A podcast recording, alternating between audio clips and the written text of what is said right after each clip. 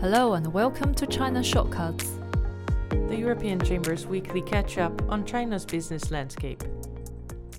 The annual meetings of China's top legislative and advisory bodies, referred to as the two sessions, concluded on 13th March, with the new lineup of China's top leadership being announced. As expected, Li Qiang, the former Communist Party chief of Shanghai, succeeded Li Keqiang in the role of China's premier. He has promised renewed support for private businesses and pledged greater opening up of China's economy. Several leading officials, including the ministers for finance, commerce, industry, and technology, as well as the governor of the central bank, retained their positions. Such continuity is especially important at a time when the country is faced by a host of domestic headwinds and with geopolitical tensions running high. Many signals have been given as to what can be expected in the next five years, but European businesses are focused on tangible actions taken by the new Chinese cabinet.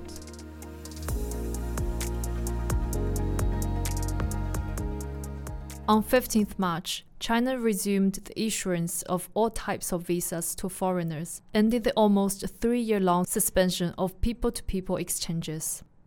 The decision was announced just a day ahead of it taking effect by the Chinese Foreign Ministry's Department of Consular Affairs. Visa free entry for certain groups has also resumed, including for foreigners traveling in groups from Hong Kong and Macau to neighboring Guangdong province.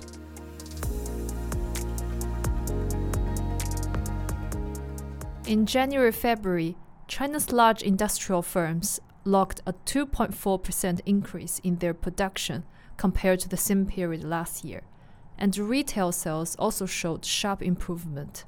According to the breakdown based on ownership, foreign companies' productivity was still in decline in the first two months of this year. Out of the 41 surveyed sectors, production increased in 22 with manufacturers of transportation equipment registering significant improvement. Meanwhile, retail sales grew for the first time since last September and at the fastest pace since August. Increased demand was especially noticeable in the catering industry, where sales rose 9.4% in the first two months of 2023 after a 14.1% drop in December.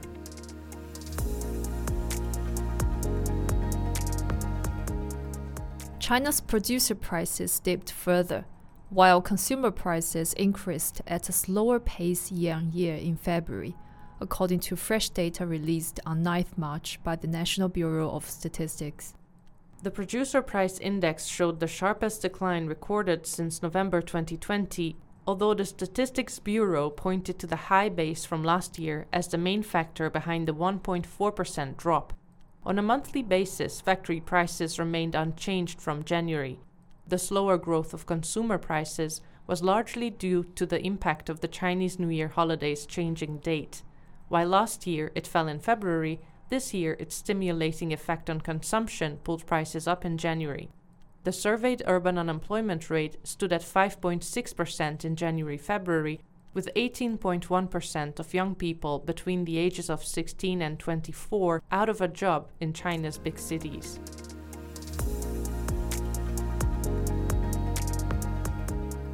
At this year's two sessions, delegates and party members discussed key political issues and made central decisions that will set the agenda for the year ahead.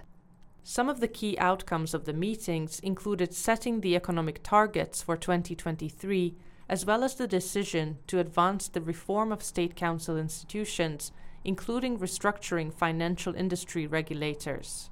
For in depth analysis and insights into the implications of the two sessions on businesses, the economy, and the future of China, join our events on 22nd March in Shanghai and on 31st March in Beijing. Thanks for listening. Tune in again next week. In the meantime, find useful links in the episode notes.